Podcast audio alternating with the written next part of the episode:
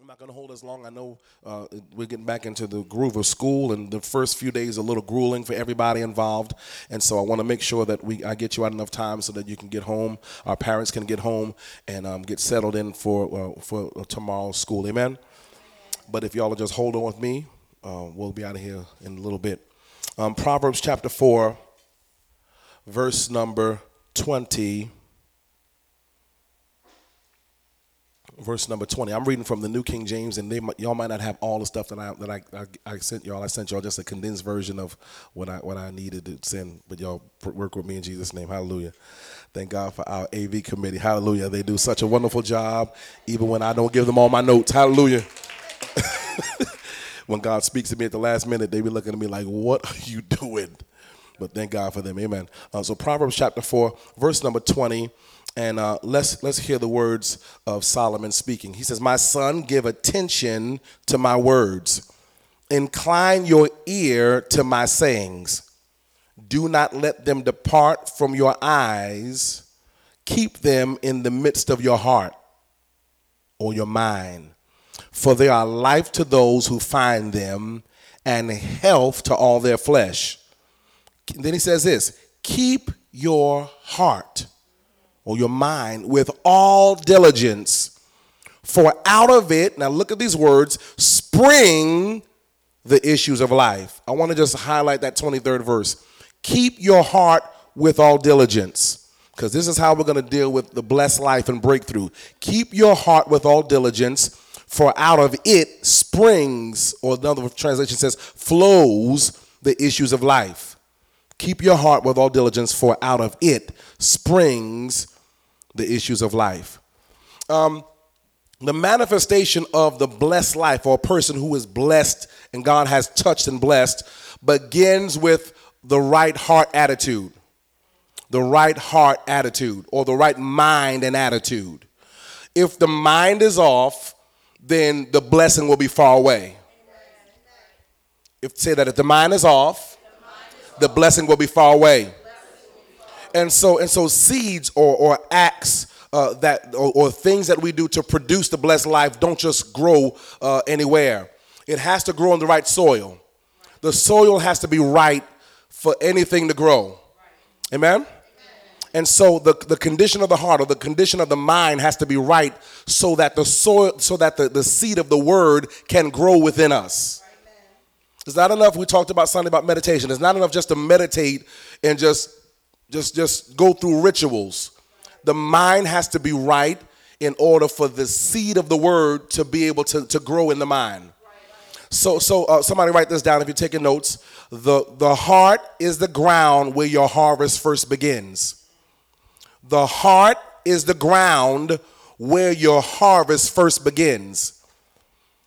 The heart is the ground where your harvest first begins. You don't just get a harvest because you love God. You don't now watch this. You don't just get a harvest just because you sowed seed. You get a harvest when you learn how to cultivate, and, and this goes with meditation also, when you learn how to cultivate your heart or your mind, that is the ground. When your mind is cultivated correctly by the word of God, that's where the harvest begins. You see a harvest before you ever get a harvest. And so the word of God is this is the first seed that's planted in you so that you can receive a harvest. Say the word of God, word of God. is the first seed planted within me. The Bible says, watch this, to keep or guard your heart with all diligence. Because out of out of the area of your mind flows the issues of life. This is what the Lord began to speak to me. He said, Tell them that they have to be relentless in the protection of their heart. You have to, you have to guard and protect what goes into your mind and what you allow to process consistently. Got to be very careful. So, so this is this is this is going to be one of our homework assignments outside of sowing something valuable, which we're going to even do even further on Sunday. Um, your homework assignment between now and next Tuesday is to catch every thought. Catch every thought. What do you think about the most? Some of you may have to keep your phone next to you. If you're rebuking thoughts, if you're casting down imaginations, you make a log of the things that, that the things that plague your mind the most. If you don't know this, you don't know, you, you will never understand spiritual warfare. You'll never understand spiritual warfare. Spiritual warfare is not, I was talking to someone about this Sunday, spiritual warfare is not the devil coming in your room and paralyzing you so you can't wake up out your sleep. That, that may be a piece of it, but the real spiritual warfare is him trying to bombard your mind with a series of thoughts that get you to, to, to feel like the word of God is not going to manifest in your life. That's spiritual warfare.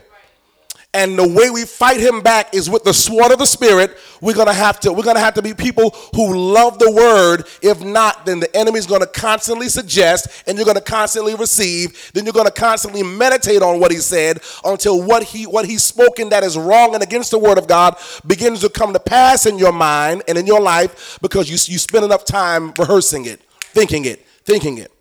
Okay, let me ask a question. How many of you, when, when, whenever it's time to pray, or if it's time for you to read the word, or if it's time for you to get still before the Lord, um, just have a have have had a hard a hard time in the past, just just getting your mind ready to do that. It's time to read the words, and all of a sudden, what happened? Pow! Something pops up. You got to fix. Oh, oh, don't forget dinner. Something pops up. Oh God. Oh, oh, oh! You got to fill out those papers for your child. It always happens because that is a spiritual warfare. How do you know that you're going through spiritual warfare? And how do you know that, that the enemy is waging war and this war is something that you need to fight back against? The, the answer is this What are you now doing? You go all day long, and you may have a thought here or there that's a little contrary. And the blood of Jesus prevails against that. I that. But when it comes time for you to start thinking about, about areas of your spiritual walk with God, prayer, how God is going to use you, then all of a sudden these thoughts start hitting your mind and the enemy starts making you believe that you can't be used by God. God is forsaking you. Your sin is stopping you from being used by God. And all the stuff that, all the things that, that, he, that he's fighting you with has to do with, with, watch this, what you have now set your mind towards. You ever think about starting a business and you're like, look, okay, I, am getting this together. I'm getting the paperwork. I'm starting to write down the vision and the goals of this thing, and things are starting to happen. And then all of a sudden, you get this one thought that is not going to work. You get this one thought that, that, that, that you're going to be out here looking foolish. You're going to be out here telling everybody that you got a business and no clients are going to show up. You're not going to be able to have enough money. And all these thoughts will start flooding your mind. Because that's an area that the enemy is fighting you with warfare, it means that God wants to bless this. Anything, anything that, that is worth the enemy fighting is something that is worth pursuing. Anything that the enemy spends his time sending a spirit to fight your mind or trying to convince you that this is not going to happen, it's not going to work, you won't be broke the rest of your life, you're never going to have it. If you're going to live paycheck to paycheck, your bills will never get paid. Whenever the enemy has enough energy to fight you like that, that's where you need to dig in the most and start pushing against that. Somebody shout, that's spiritual warfare. Now, why does the enemy wage war? Why does the enemy wage war? Especially in the area of finances. The enemy wages war in the area, he wages war in the area of finances because he does not want God's kingdom to be financed. He does not want God's kingdom to be financed. It's not just about you lining your pockets. Uh, God says, I want to bless you so that I can establish my covenant in the earth. The covenant of God is that his kingdom would reign. That, that, is, that, that, that, is, that is the whole, that's the whole idea of covenant with God. He wants his kingdom to reign on this earth. He wants his kingdom to reign so that everyone who doesn't know him can come to know him. There has to be places where people can go to to learn about God. The local church is necessary. I know people talk about, you know, I got my own personal relationship with God. I do this by myself. No, you need a church. You need a pastor. You need somebody that can, that can have spiritual authority over you and, and somebody that can watch over your soul and commission you and send you out. That, that, is, a, that is a key necessity to, to being in the kingdom. The enemy's job is to stop us from being able to fund the kingdom of God and to stop us from being able to be used in God's kingdom. If he can stop that, then guess what? Then he wins. Who witnesses? Who lays hands on the sick? Who baptizes? You see what I'm saying? If, if, our, if our only goal in this life is to, is to make money, to, to have money in our pocket, and that's it, to buy stuff, then you're not kingdom minded. If that's our only goal is just pay these bills off, you're not kingdom minded. Your, your thinking has not been transformed. You are still thinking like the world. The Bible says, don't be conformed to the world. The way the world thinks is, I gotta get, I can't wait till Friday. Gotta make this money. Ooh, don't I, I can't miss no days. I gotta make this money because I gotta pay these bills and I got something I gotta do. That's the way the world thinks. If I'm if our thinking is gonna be transformed, we gotta think past Friday.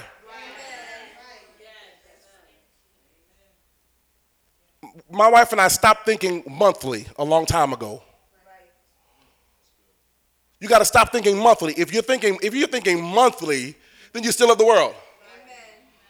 You have to start thinking yearly bi-yearly. What happens, what happens when God blesses you enough that you'll be able to pay all your bills off for five years? What do you do then? Some people wouldn't even know what to do because they've been spending their, their life worrying about month to month, bill to bill. That, that after that, all they're going to want to do is just spin and shop. Because part of being in the kingdom is write this down I have to have an investor's mindset.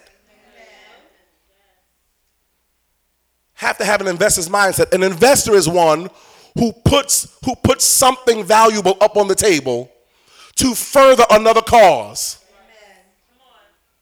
If you have an idea and you say, Look, I got this great idea, I need to find an investor to help me with this idea, you go and pitch the idea to the investor. The idea of the investor, the idea goes to the investor, and the investor uh, decides, Is this something that I want to put money in to help push?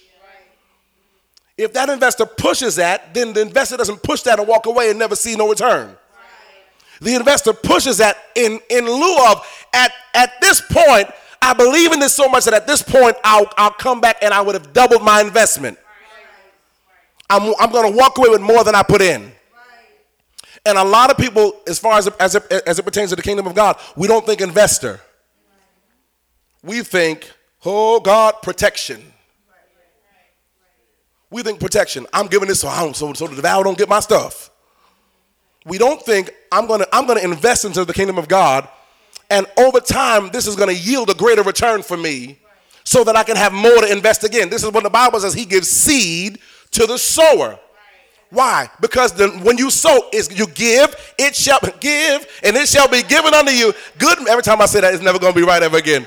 Every time I say give, it's gonna be, I'm gonna think that. So good measure, pressed down, shaking together, running over, shall men give into your bosom. Why are men gonna give back into your bosom? Why is God gonna touch somebody? Why is God gonna touch a situation so that you can have more? Because that becomes more seed that I can sow again. We shouldn't be living paycheck to paycheck. We should be going from seed to seed. Woo! Glory. I don't live paycheck to paycheck. I don't go from money to money. I go from seed to seed. I'm sowing this seed because I'm waiting for the next opportunity to sow again. All right, so so in our text, he says, he says, keep your heart, keep your heart with all diligence, for out of it are the what?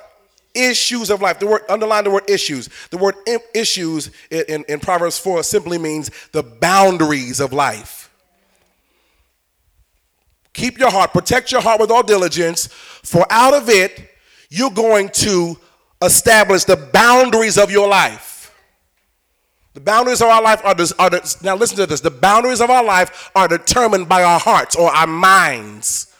If the mind is not renewed, then the boundaries will be out of bounds. Everything is everything is is is is, is, is never off limits.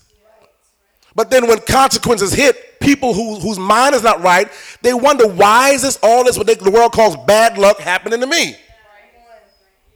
All that's happening is there's a manifestation coming of the things that have not been solidified through boundaries. We get boundaries for our children because not because we don't want them to, to, to explore and see life. We get boundaries for our children because we don't want them to get hurt. Be in this house by 1130 well, everybody, this is happening, then, then, then, they're going to be and then, then, my people and all my friends and then, then, then, being here by 11 now. Dad, mom, okay, being here by 10:30. It's 8 o'clock now. Okay, don't go then. That's not me. Now watch. That's not me trying to spoil your fun. The first time I gave you was a reasonable time from the time we're talking about that you're leaving this house for you to have all the fun you're going to have, talk all you're going to go to the movie, go out to eat, play, you know, you understand what I'm saying? Do all the stuff you're going to do and be back in this house with enough time for you to get in bed and do what you got to do tomorrow. That does not mean that I'm trying to stop you and hinder your fun. But what I'm trying to tell you is that there's a time where your fun becomes no fun. If that makes sense. After a while, what you consider fun becomes dangerous for your soul. Y'all get what I'm saying? So the boundaries of our of the boundaries of our life are set by our own hearts. Your success, every victory, every everything that God's going to do, every enlargement that God has for you is based on the state of your heart. So write this down if you're taking notes. How often do I do a heart check or a mind check? How often do I do I do I test my motives? Do I test why I'm doing what I'm doing? How often do I question my own self?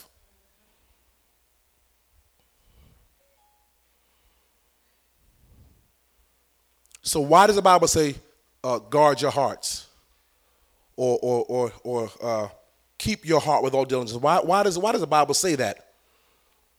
Because if you're going to be a sower and a reaper and, and, and get a harvest and live the blessed life, you're going to have to always protect your heart to always stay in rhythm of reaping.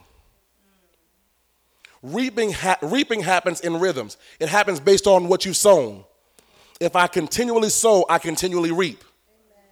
But if I sow con- uh, uh, inconsistently, then, then I'm, I'm reaping inconsistently. I'm wondering when's the next time I'm going to sow. I always, I, my family always reaps because I'm always we're always in positions where we have to keep sowing, even when it hurts. We sow, even if it's not a high amount. We sow. Why? Because I always want to be in a position where my family can always reap. And I don't want there to be a long season in between the seed I sowed and the time I see a harvest. I don't want there to be long because the Bible says, as long as the earth remains, there will be seed that's sown, time that goes, and then you receive a harvest. So before you can ever see a harvest, you got to sow seed, you got to wait some time, then you'll see harvest. But what happens if you constantly sowing? If you constantly sowing, and it's not always about money, you can, you can sow a smile. You could be driving and somebody needs to get in and there's a long line behind you. Do you sow? I got somewhere I got to go. But that person that, that, that really needed to get in is sitting there saying, Please, Lord, I just need somebody to help me. One time, I remember one, one, one time years, years ago, had to have been like maybe 16 years ago, I was driving and I was like, I heard God tell me, let this person in. It was on a highway. You know how it goes down to one lane and, I, and Lord said, let this, let this man in. I looked up at him, I was like, oh. We get up 10 minutes later, and now on the other side, my lane is closing.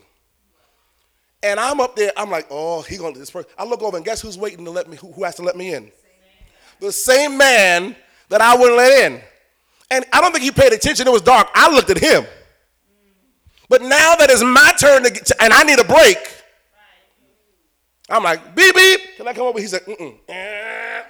And I was stuck there for 10 minutes. I was stuck in this place with the little sign in front of me flashing, move over to the, to the next lane for 10 minutes, and nobody would let me over. And you know what the Lord spoke to me? He said, You missed an opportunity to sow a seed. You missed it out because we think seed is just all money. Seed is opportunity. A seed is, is helping somebody else. A seed is saying a kind word. Y'all hot, it's just me. It's hot, okay. Wait, we sit in the Sahara. Why ain't nobody say something? sit up here in the Sahara. Somebody should have been like, Bishop, it's, All right. Uh, so, so what does a sower really need to guard and protect their heart from? What does a sower really, really need to guard their heart and protect their heart from? The sower needs to guard and protect their heart from number one, complaining and murmuring. I'm gonna tell you why that's a big thing.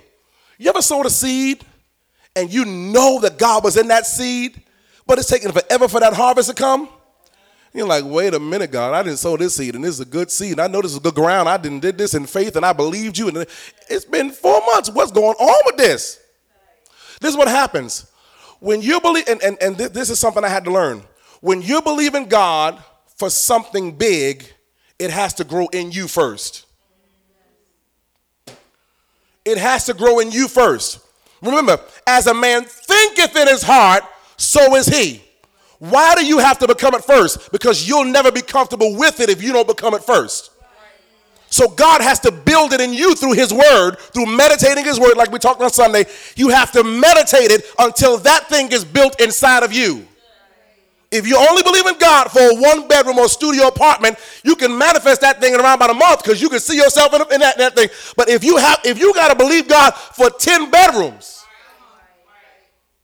7,000 square feet, then you're going to have to meditate walking through 7,000 square feet of house.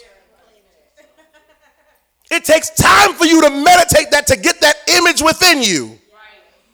It takes time for you to get that in you. He that finds a wife finds a good thing. If you don't believe you're wife, then he ain't looking for you.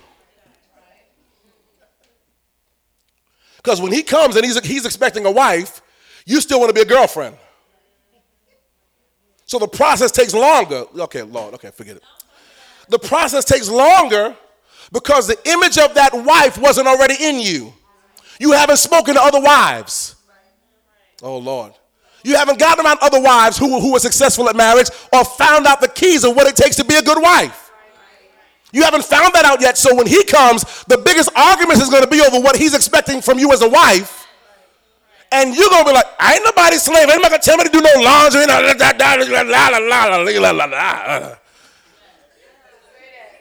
Now, we, now you're the one, but I, but we got issues here. And then if we get married with the issues, I never got the wife. Oh God. You never got the protector. You never got the covering. Now you're upset with him because, because before you said I do, you never became. Does that make sense? You can't be upset because, because there wasn't enough time given to become. So this is what God does. He says, What I have for you is yes and amen. It's already done deal, but you have to become it before you walk in it. Oh. So you have to you got to protect your heart from complaining and murmuring. You got to you have to protect your heart from distrust. Write it down, distrust. It's very easy to not trust God when God promised to bless you after you sow the seed. Because you don't see it come to pass yet. It's very easy. The children of Israel, their whole attitude was murmuring, complaining, distrust, suspicion. All of the stuff that they went through had nothing to do with God's promise. God promises it. He said, I got I have a land. He constantly told them, flow milk and honey. It's yours. Go in there, take out the giants, and it's your land. And then he's and then, he, then. He let them go in and see it, bring the fruit from it back, and still they didn't trust God. So when a heart is entrusted, you could have a great word from God. When, you, when, when, the heart, when the heart is not protected, you can have a great word from God. You can have so many promises on the table. You can have a, a season that you're ready to step into. You can be so close to your promise that you can go and look in it and bring fruit back from it.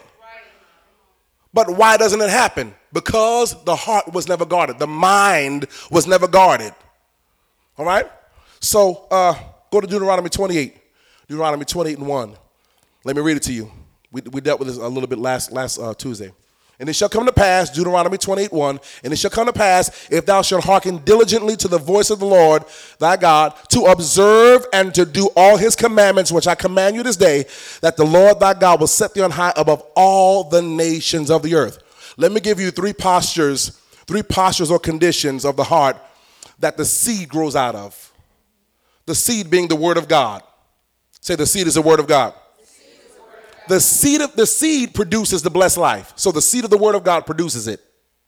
We talked Sunday about meditating. The more I meditate on the word, I say it, I see it, I become it, I believe it. The more that happens is, is the more that I step into the blessed life.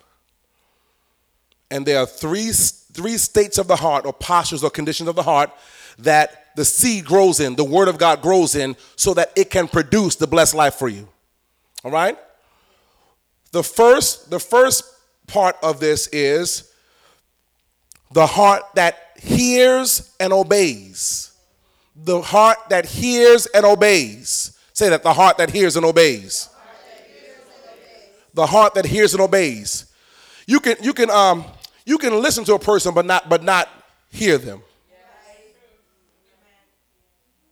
Children, children do this all the time. I'm talking to Blake and Bryce. I said to them today, How was school? Blake said,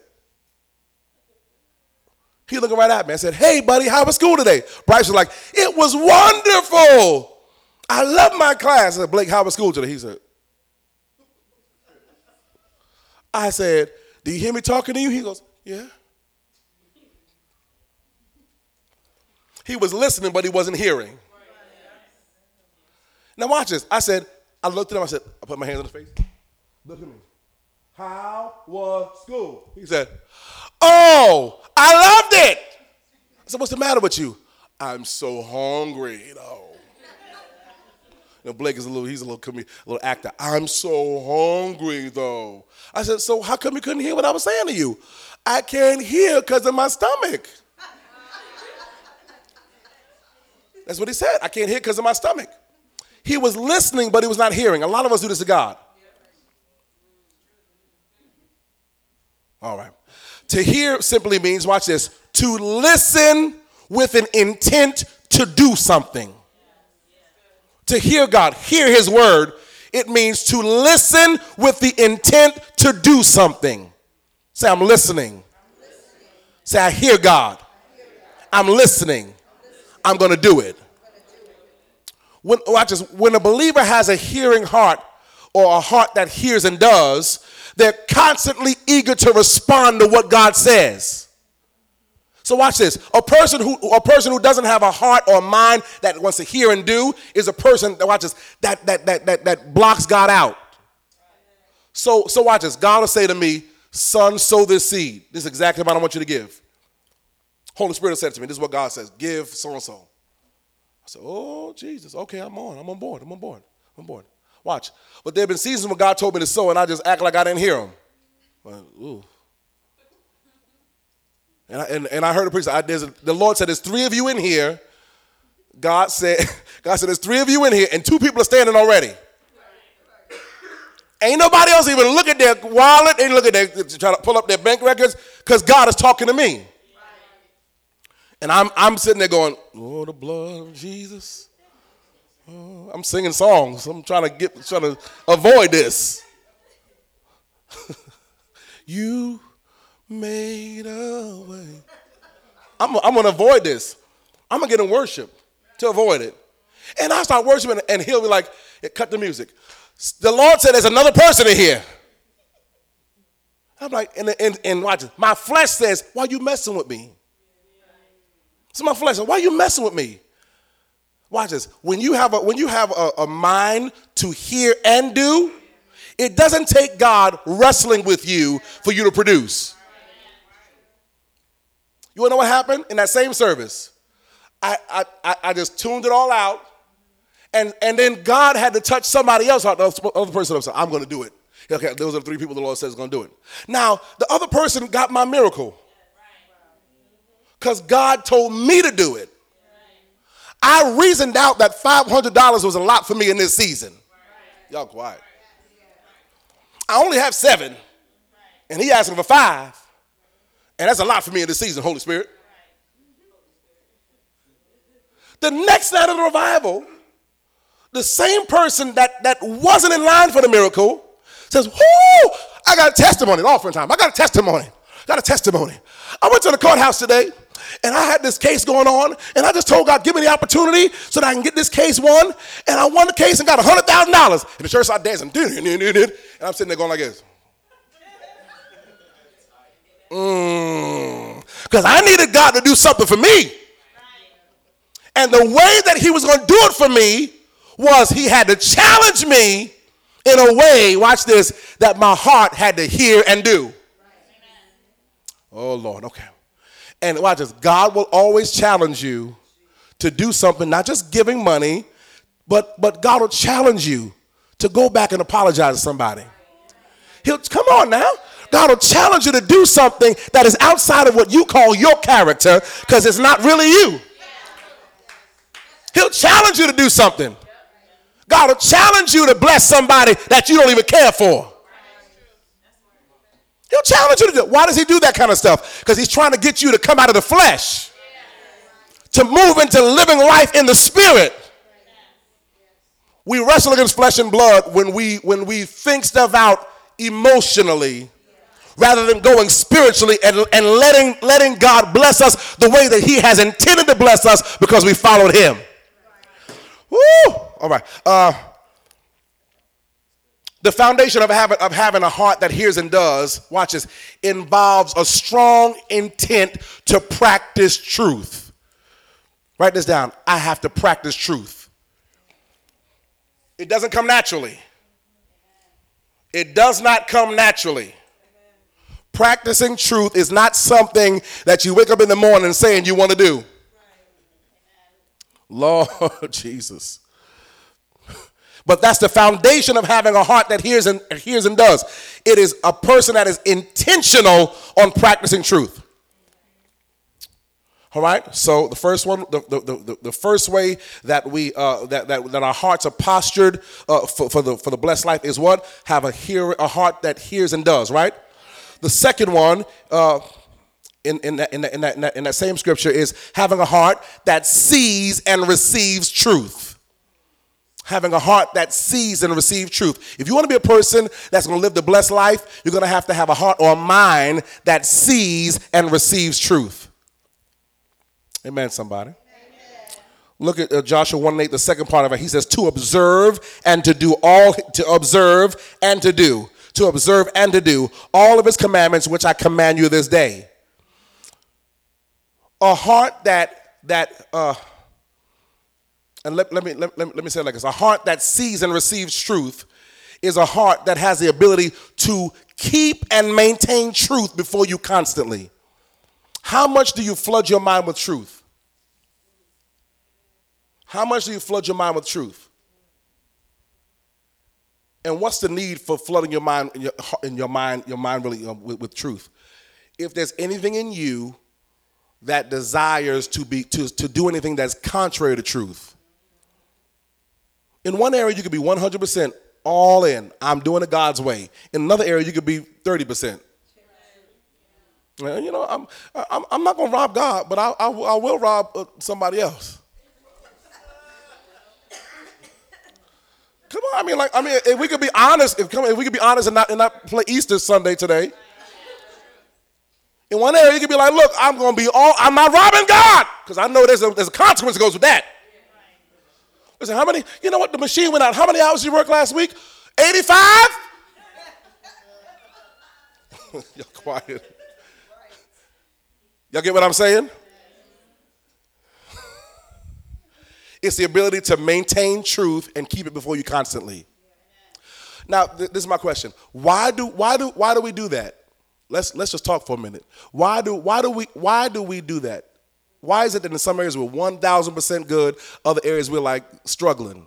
Somebody talk to me. Come on, say something to me. Not ready to let go. What else? Wanting to win. All right, those are good. Anybody else? Don't have the flesh under control. Somebody else. Lack of faith in that area. Lack of word in that area. All of these are all of these are 100% honest and true answers. A lot of times, the reason why we do that is because we have allowed ourselves to be okay with struggling in an area. Oh, hallelujah.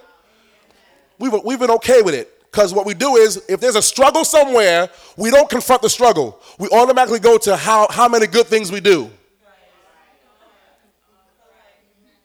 Amen, saints. Y'all looking like, oh, not I, Bishop, not I. What we do is, we don't like confronting areas that we need help and deliverance in because we spend a lot of our time thinking about the areas we're wonderful in. And if somebody just, God forbid, happens to fall short in the area that we got deliverance over, we demonize them. You don't gossip, but if somebody else gossip, you're like, the blood prevails against that. How are you going to be a gossip and Satan and filled with the Holy Spirit? Until until something something that's out of order in you starts to show up. Then it's like, judge not, lest you be judged. Y'all real quiet tonight. Come on, come on. That's how that's how the church does. Judge. The Bible said, "Don't judge. You can't judge me. Come on, only God can judge me," which is not truthful. It's not, it's not really real. We are to judge by the word of God. Okay. But anyway, that's a whole that's a whole other night. But this is what we do. I know I'm struggling over here, but I'm not going to deal with that. In His time, God will handle this. Y'all quiet. See that all all church folks know I'm telling the truth. When God is ready, come on. When I'm mature enough to go to the next level, before I go there, God will help me deal with this. No, the Bible said today is the day of salvation. Work out your own soul salvation. Come on, with fear and trembling. Most of us is what we do. Lord, you know I'm struggling in an area. I'm struggling in an area. First of all, it's many areas for all of us. And, and it's not a struggle you've given all the way in. A struggle means you're wrestling. It's a fight. It's a fight. It's a come on. I'm I'm warring against my flesh. It ain't no war. He's like, okay. That ain't no struggle. One time I was praying, I said, Lord, I'm struggling. The Lord said, No, tell me you're a sinner. I said, Lord, I'm a sinner. I'm a sinner in this area. In this area of my life, I'm a sinner. I need your, I need the blood, I need your help, I need you to see, you can you can never have and you can never really truly live the blessed life until you're honest with who you are. Write that down. I have to be honest with who I am. All right? Got to be honest with who you are. The third posture of the heart that causes you, causes that seed to grow to produce a blessed life, is the heart that practices and constantly does the Word of God. The heart that practices and constantly does the Word of God. The heart that constantly, that practices and constantly does the Word of God. Say, I have, I have to practice and I have to do the Word when, when we start, now, now think about this. Nobody, nobody gets saved and just knows how to do everything godly. I think that we put a lot of pressure on ourselves to grow in the grace and knowledge of Jesus Christ. We put a lot of pressure on ourselves, so we think we have to be at level 49,000 because somebody else is at 49,000, when the truth is your level is really five. I'm okay with my level being five. I just have to learn how to master five so I can go to six. Write this down. Write this down. Tonight, I take the pressure off myself. Take the pressure off yourself. Take the pressure off yourself. Because a lot, a lot of us are struggling not because the devil's fighting us, we're struggling because we have too much pressure on ourselves. If you're gonna, if you're gonna live the blessed life, you're going to have to have a heart that practices and constantly does the word of God. It has to be an ongoing thing. It has to be this has to be the practice of your life. And sometimes you're going to miss it. Oh, please say it, man. You're looking like No, I, I miss it. I miss it. I don't always hit that. We're all going to miss it sometimes. This Bible says we press towards the mark. You're going to miss it sometimes. Sometimes you ain't going to want to pray and you're going to miss it. Next time, and God may pop you for that. But next time it's time to pray, you're going to, I'm hallelujah. Because I learned before. I'm not going to miss no more seasons. I'm not going to miss another prayer time. I'm not going to miss an opportunity to sow good seed. I'm not going to miss an opportunity to bless somebody. Sometimes it takes you missing and messing up in order for you to become. In church, don't want to talk about that. We don't talk about that because even when, even as, as, it pertains to living a blessed life, you're not going to get everything always right. None of us in here perfect. Anybody here gonna fly out of here tonight and go home flying? In spirit, yes, but not in this body. Ain't nobody, no, God. None of us gonna be like that. Watch this. Everything that you do for God, even working in the gifts of the Spirit, is practice. Flowing in the prophetic is practice. You hear what I'm saying? Everything you do. This is why even um, um, um, um, those who work in carpentry, you become an apprentice. Because you're going to hit your finger a couple of times with that hammer.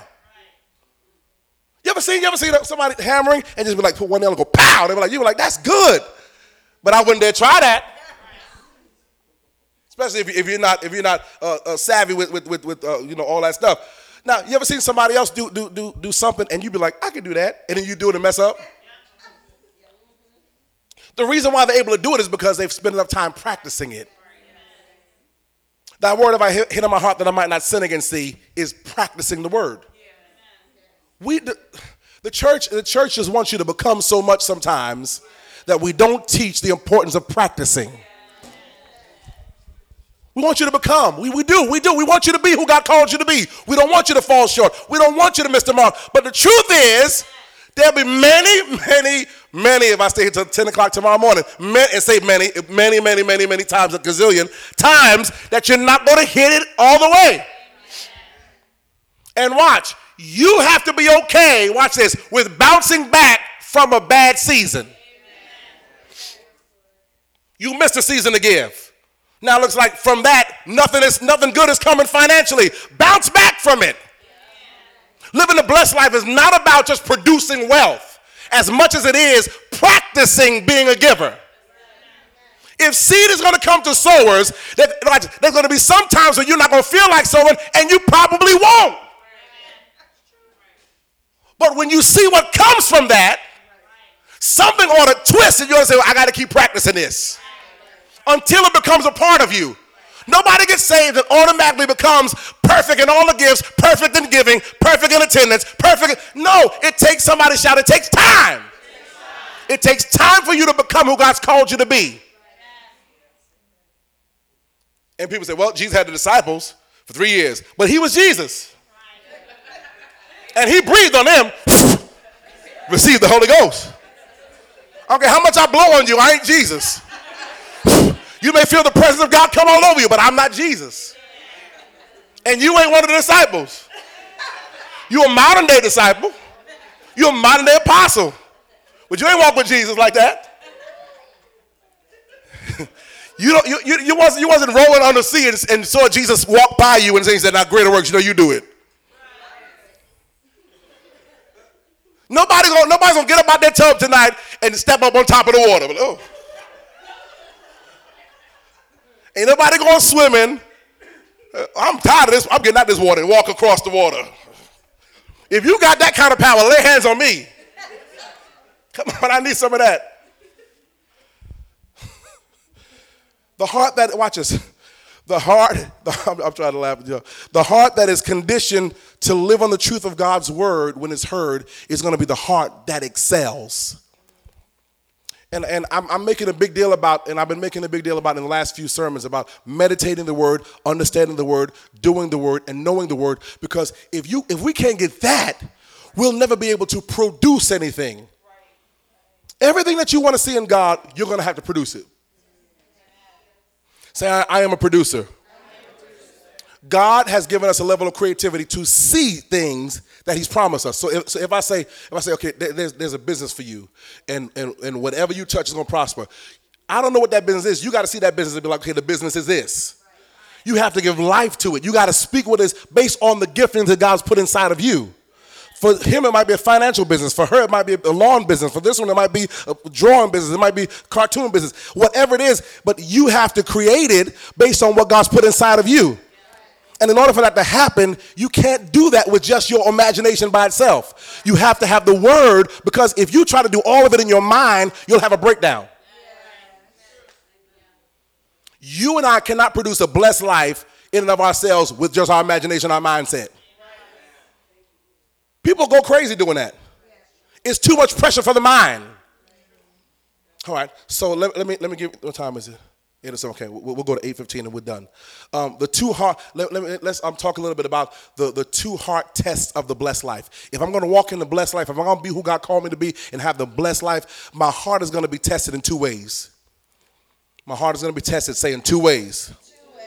The first way your heart is going to be uh, tested when, when, when, you, when you're getting set up for the blessed life is God's going to test how you act and respond when you have a lot or you get blessed.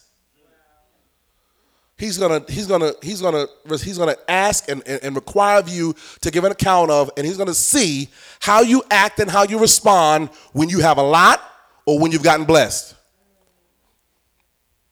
This is good teaching. How do you respond? Now, now, now think about this. Think about this. Can we be real honest for like three minutes? Can we be real honest with them? How many have ever gotten a tax return that was more than what you expected and you were just so happy?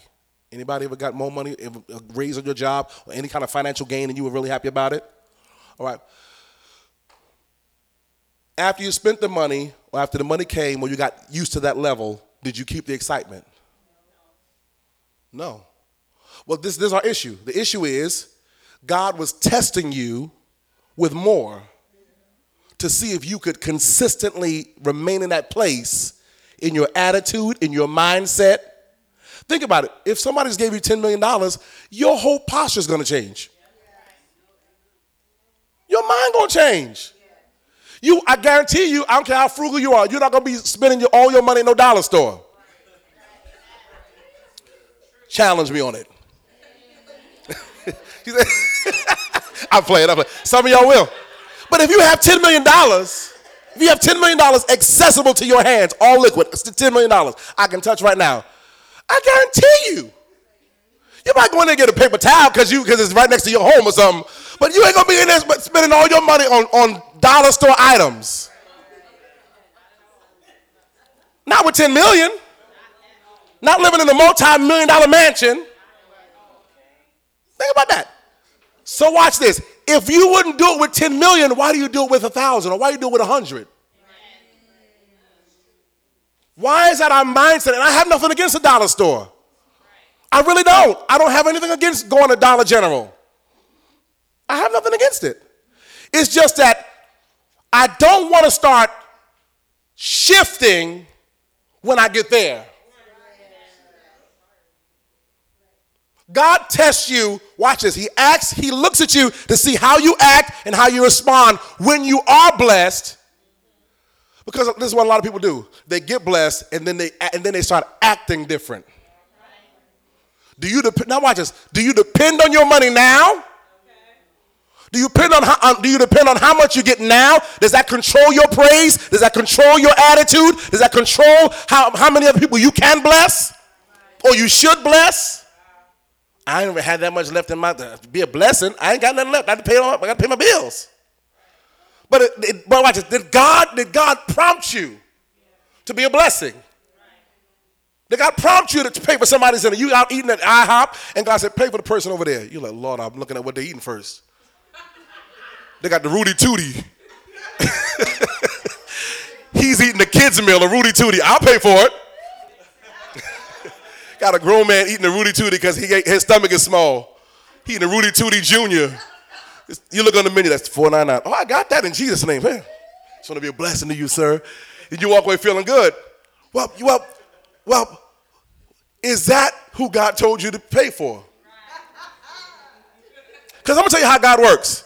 God will have you be there. You're like, Lord, I just want to be blessing to somebody. I just feel like to be blessed. Well, who do I bless? And God will be like, over there in the corner, in the back, on the right. And you'll be like, and they back there eating the T-bone. And when they, and when, when God shows you, they asking the waitress for another order of pancakes. Can I get another order, like two orders of pancakes? I just feel like I'm hungry tonight, extra hungry. I feel like I want to eat another T-bone too. And God be like, pay for that one. And you sitting there like, God, come on. The same way I was sitting at that service. Way I was like, shame on you, Bishop. You be the same one. Like, oh God, I just, Lord, I just want to, oh Lord, how do I? God is testing you because what he wants to know is when I bless you, how you gonna act? Watch this. This, this, this other way God, that, that God tests you to see if you're ready for the blessed life. Can you walk away from everything today?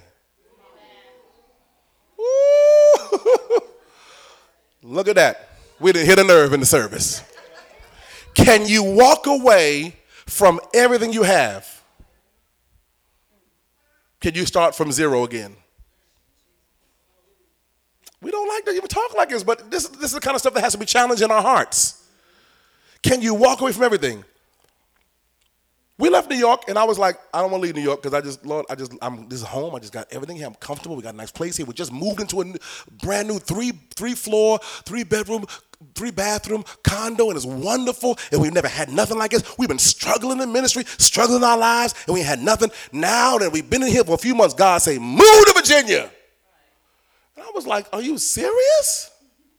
We, it seems like things are just now set. We've been praying to get here. Anybody been like that? in the season? like you you pray to get to a place, and God be like, nope, that ain't it. We didn't pray to get here. This is what we've been praying for. Lord, all of our kids at the time, we only had a few, all our kids got a room. Everybody got their own space. We got three floors. This is wonderful. You didn't work the miracle. God, thank you for what you've done. Invited the whole church over. We had uh, watch night service at the house. Everybody eating, and we brought in the new year eating food. And it was what? Oh God, you're so good. Then right after that, God was like, leave. Huh?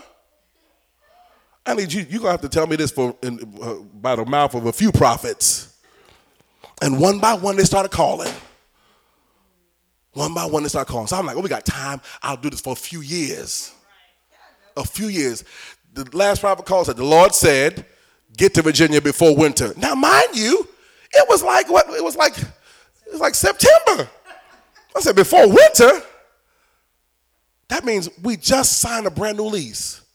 How do we get out of this? How do we do now? This is what happens. We start rationalizing in our mind. If God really blessed me with this, which He did, all of I've been testified about this. Ooh, the man came and said, "I'm gonna give you all this at, at this this. I'm gonna write this price down here for y'all. I'm gonna give it to y'all. This price. Nobody else around here has this price." And I checked, and nobody else had that price. The man, oh yeah, I believe in what y'all doing. Y'all, I'm, I'm saved. I'm a Christian too. I'm gonna bless y'all. I talked to the owner. He said, "Y'all, we, I could do this price for y'all," and gave us a lower price than everybody in the whole all the units. I'm like, "Ooh, look at what God's doing. Look at how God's blessing us. Ooh, look at what God's doing. I don't care what man. The favor of God is on us." And God says, "Leave it." Why? Because God is checking to see, am I willing to walk away from it although He gave it to me? Ah, yeah, yeah, yeah, yeah. Because this, is what we, this is what we say. If you gave this to me, God, then why I gotta leave it? Because He's testing your heart. He's testing you because He wants to know, are you so attached to it that you can't follow me? And even if I only gave it to you for five months, it was five months better than what you had. You lived in this for five months better, longer than what you ever had over the last six years of preaching. But you lived in this because I want you to taste something. I want you to I want you to see what it what it feels like to be comfortable again. I want you to feel like I want you to see what it feels like to have multiple floors, to have multiple bedrooms. I want you to see what it feels like to have privacy and space. Now that you felt it, leave it. What is he doing? He's testing to see whether or not our heart is attached to what he gave us rather than our heart being attached to him. Anything you're not willing to walk away from or let go of, even if God gave it to you, it now has ownership over your life. It takes ownership. It takes ownership. Now, the question is how many things are ruling us? How many things are really ruling us? How many things that, we, that we can't walk away? How many, how many persons can we not walk away from? That, that is ruling us. That rules us. Nothing or anybody should have so much rule in our life that God can't have preeminent rule. Ooh. So for my last minute, look at the, just write down Luke 12. Luke 12. I don't have time to read it. Luke 12, verses 18 through 21. Luke 12, 18 through 21. Because this is this the rich man. His main desire was to enlarge or accumulate or get more of what he had for himself. It was all about him. Some people just want to be blessed so that they can have more stuff for themselves. They don't want to be blessed so that they can be so that they can be uh, so, so that they could be a kingdom citizen that is able to distribute more for the kingdom. They want to be blessed for them. But the man in Luke 12, watch this. He, his main desire was, I need to have more for me. I want bigger barns. I want to have more for myself. A believer who thinks like this is a person who, who watches, who possesses and has this kind of heart, is a person who never really gets to enjoy the prosperity that God has for them. You don't really enjoy it because it's all about getting the next. Notice what God told him. He said, listen what God said to him. He said, This very night, your soul is going to be required of you. Then he said, and then this is what God said. Then whose shall whose shall those things be? Who's going to take your stuff when you when when watch this when you leave this earth? That you provided for them. What God was saying to him was this: If you're not willing to leave it for me, then I then, then, then I'll, I'll, I won't blow on your stuff. I'll blow on your life. And then he said, the question is, who's gonna get your stuff? That you killed yourself accumulating. Think about that. All the stuff that we that we were killing ourselves for, killing ourselves, going, going in, going in. If anybody was to die, guess what? The person who died is not here to tell everybody else how to distribute it. I watch. I'll, I'll, end with this. I watched, and, and uh, we'll, we'll, we'll, finish up with this next Tuesday. I, when, when, my, when my mom died, I was um, like close to 11 years old. And I, I watched how my aunts came to my house and started and was going in, almost fighting over her stuff yeah. dresses and perfumes from Paris and all this stuff that my mother had. And I watched in an hour everything from her closet to her dresser drawers be emptied out. And I love my aunts, to aunts and, and, and nieces who didn't even value her that much. Right? right? But this is, my, my, this is my, mom, my mom's mentality. This is what she taught us. She said, when I'm gone, she said, I got this stuff because at any time, and I watch my mother go and buy $300, $400 bottles, bottles of perfume and go and bless women in the church with it. And I couldn't understand it. I'm thinking, what is wrong with you? Because when, when, when, when you're 10 years old, $300 is like a million dollars. I'm thinking, that's a lot of money for you to be giving away stuff. Go and buy dresses and, and with the tax on them and call people over and say, just go in and take what you want. I'm thinking, what's wrong with you? That's what I was thinking. What's wrong with you? And one day I, I, I sat down and she, she saw my concern one day and sat me down and said, listen, when I leave here, I have no control over none of this stuff. But while I'm here, these are seeds that's gonna bless your life when I'm gone. Oh, y'all missed it. Y'all missed what I said. She said, These are seeds that are gonna bless your life when I'm gone. You wanna know how it blessed me? Because the older I got, the more those pictures started coming back to my mind. I started realizing that it's more blessed to give than it is to receive. So I, I, started living a blessed life at an early age. The favor of God started coming upon me at an early age because I realized that everything I got was not only for me.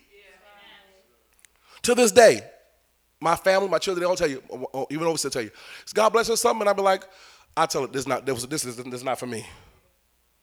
I just bought a good watch. This ain't for me though. Because when I'm buying it, Holy Spirit will tell me, don't take the wrapper off of it. And if I do take the wrap off, he says, don't get comfortable with it. You, you understand what I'm saying?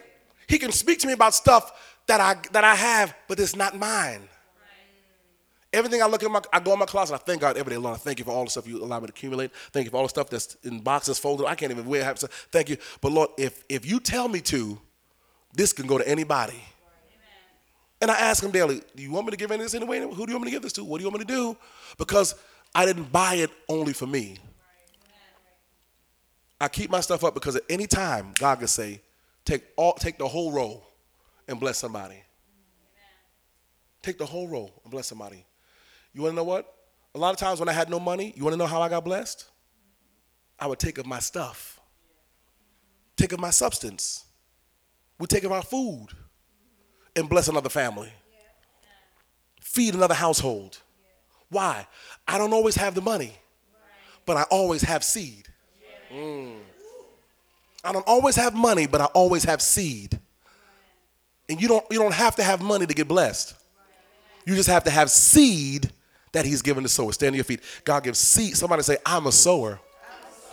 Now, let me say this sowers are intelligent. Sowers are super intelligent. You know what that means? You can find, you can find seed anywhere. You can find, find seed anywhere. I have so much seed to give clothing, food, possessions. Anything we buy, I try not to buy it secondhand. I'm gonna tell you why. And if it's secondhand, it has to be in immaculate shape. Because, because this may not be for us. I even buy as a sower. I buy as a sower. You wanna know why? Because if this is a seed, I want it to be the best seed. If this seed is gonna be the best seed I've ever given. My wife said, um, she said, a few weeks ago I, I talked about going, I, gave a prophetic word to someone about going, going in your closet and clean everything. And my wife took that literally. She went in her closet, went in all the kids' closet, she cleaned up everybody's stuff. And got bags and boxes and boxes and bags and bags and boxes. And I said, what? And then got the word today that they're gonna need clothes in Barbados. I've been praying, Lord, what do you want us to do with this stuff? What do you want us to do with all these clothes and shoes and kids stuff and all this stuff? What do you want? I got suits and shirts and what do you want us to do? The need opened up and I instantly heard God said, You were saving it for now. God will always give you an opportunity to sow something. If your heart is attached to it, you'll have a hard time parting with it because you believe you'll never get another like it. But if you really believe that He gives seed to the sower, you'll sow it with joy. Because all you're doing is setting yourself up for bigger and better than what you gave out. My first, the first time that anyone ever blessed me with suits, I gave away my clothes years ago. Years ago, I was a young guy before I got married. I was giving away suits and clothes and shirts and stuff that I was buying myself. Going down to Manhattan, 125th Street, and buying suits and clothes and had all color jackets and stuff. And the Lord would say, "A new brother coming to church," and the Lord would say, "Bring him to your house and give him your clothes." I said, "Oh Lord, come in, just take a couple." The man wiped me out, took all my suits. I said, "Jesus, help me." Now watch this. That happened three or four times. We got married, started passing the church, had no more money, had nothing. I was wearing, that was our first member. Say, I was wearing run over Timberlands. Seriously, run over Timberlands. I had one suit, a black suit that was as shiny as ugh, patent leather with, with, with, with Vaseline on it. I had a one black suit that I just kept ironing. It was just I just had to iron. I couldn't do nothing. But it was just ironing. I had one shiny black suit and it wasn't shark skin. It was just a black suit, a wool suit. It's kept iron. And I had that one black suit, and I had a couple of shirts, t-shirts. I was preaching in the in New York with in, our, in the building we were in had no no heat. I'm preaching, and you remember them days, Shaq? I was preaching in the winter with no heat, below below weather freezing, with a t-shirt on and a scarf, hollering. They, they, they would like look at the Holy Ghost coming up out of his head because I was so hot, and the and the steam was coming up out my head. Like the Holy Ghost coming up out of him. Seriously. And I had no clothes. I had no clothes. I had nothing. One suit, three or four t-shirts, one button-up shirt, one pair of jeans, and a run-over pair of Timberland shoes. Boots. Because I'm a New Yorker. You gotta have one pair of Timberlands. Watch. So so I'm I'm I'm doing that. One night I'm just praying, praying to God. I'm hurt. I'm like, God, well, I'm giving you everything I got, and I just need you. And the Lord said, Don't go to murmuring and complaining thank me. I said, Lord, I thank you for what you're going to do. I thank you for what you're going to do. I just spent an hour thanking him. I thank you, Lord. Thank you, Lord. Long story short, they called me to work for Kelly Price. I got her husband called me and said, Kelly wants to work with you. She wants you to do her gospel album for her. They want, she wants you to do, produce the whole entire album. I said, well, I could buy some suits now. Thank you, Jesus. I could buy some suits because it wasn't going to be a, a, little tiny bit of money. It's going to be a good piece of money. I was like, Lord, I thank you. Hallelujah. I get to the house. Husband walks me in this, in this long closet says, these are these are custom suits. I got all these custom suits made for me. They're like a thousand dollars a suit. all these custom suits made for me. He was like, and I can't fit none of them no more. He goes, what size suit you wear? I told him a size suit. He goes, man, these are like one size up. You could take all these in the tail and get them cut, man. Be, these would be perfect. Go ahead and pick out any suit you want. And I said, huh? Go up in here, pick out any suit you want. I started, you tell me twice, I just start pulling stuff down. Like, let's go. Let's go. Let's go. Let's go.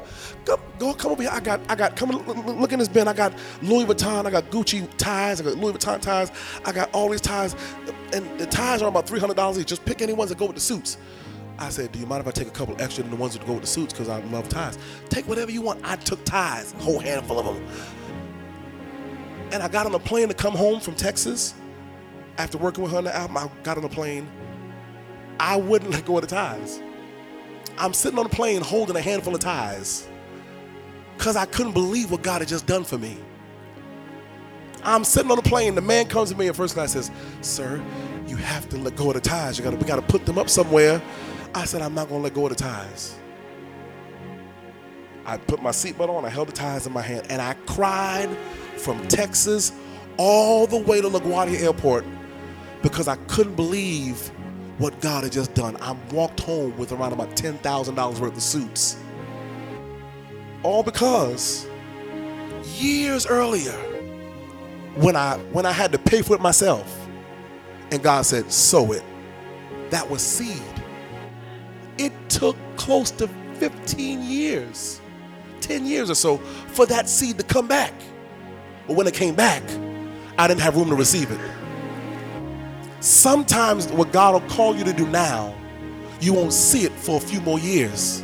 But when you see the return on the investment, God reminded me as I sat there crying, He says, What are you upset about? I said, I'm upset, I'm happy. He said, Yeah, He said, The same way, look at you, you're crying, holding those ties, the same way the young men were crying, holding the ties in your house. When you did the same thing for them, but for me, my suit's only $200. But it felt like $1,000 each because I paid for them. You get what I'm saying? But when it came back, I had my pick of $1,000 suits. I let go of $200 suits. I got as many $1,000 suits as I could put in, in a suitcase. Why does God do that? Because when it's time for you to live the blessed life, the return is much bigger. The harvest is much bigger. I had a hard time carrying the suitcase home. And I cried. Boy, so what happened? I said, look at this, look at this, look at this. I didn't even have enough money to get all the suits tapered. They sat in the suitcase for about six months.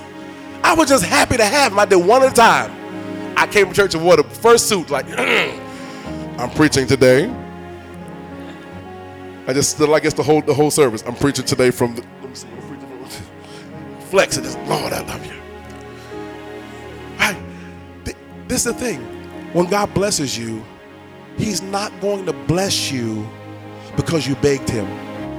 He's, you're going to start living the blessed life because of what you gave when He told you to give. Lift your hands up. We are a blessed people. We are a blessed people. Say, I'm a blessed individual.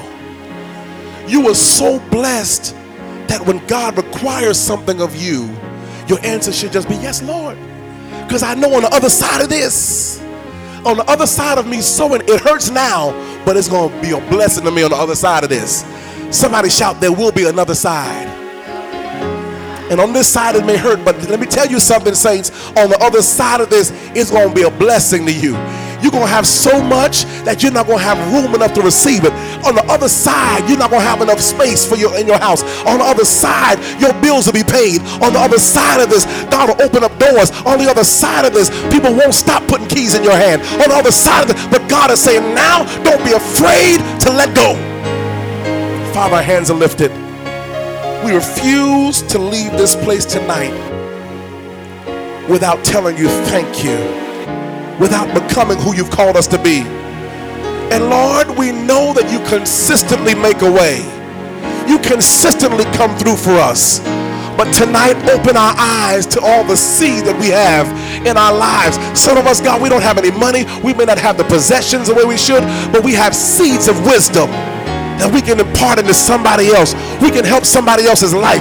We have seed of it. We have the seed of encouragement that we can bless somebody else with. God, our heart is, God, do for us in another season what we do for somebody else in this season. And we realize and know that on the other side, it will come back to us good measure, pressed down, shaken together, running over. We will see it on the other side. Tonight, our hands are lifted in your presence, and we thank you for working everything out of us that's not like you. Lord, help us to be okay with growing in this. For some of us, it's scary. The idea of this is scary, of not holding on to our stuff, gripping it so tightly. But God, as we practice this principle, as we practice living the blessed life, as we practice being doers and hearers of your word, as we practice meditating your word, help us as we practice, let this become our life. Let the blessed life become our life. Let the blessed life become our life. Let the blessed life become our life. And we thank you tonight for victory. We thank you for our brothers and sisters in the Bahamas. We hold them up tonight. We hold up our brothers and sisters in the Bahamas in prayer tonight. We pray for God for their safety. We pray for the children that are suffering, the parents that are suffering, the churches that are suffering. Give us the heart of compassion as we sow and as we get orders to sow on this Sunday. Give us, God, the heart of compassion. Let us take from our abundance and be a blessing to those that don't have. God, you've called us not just to be blessed, but you've called us to be a blessing. And we honor you tonight. Thank you, God, that we're stepping into the blessed life. Our hearts are becoming hearts that will hear and do your word. And we thank you tonight, God, we don't hold anything so tightly that if you told us to give it, we won't give it. And we honor you tonight, God. We honor you tonight, God. Thank you that you've tested our hearts and you tested us time and time again. And we declare tonight, God, that whatever you say do, we will do. Wherever you say go, we'll go. And we honor you for the rest of our days. It'll be like that. And we thank you for your word tonight. In Jesus' name. Somebody give God a praise. Come on.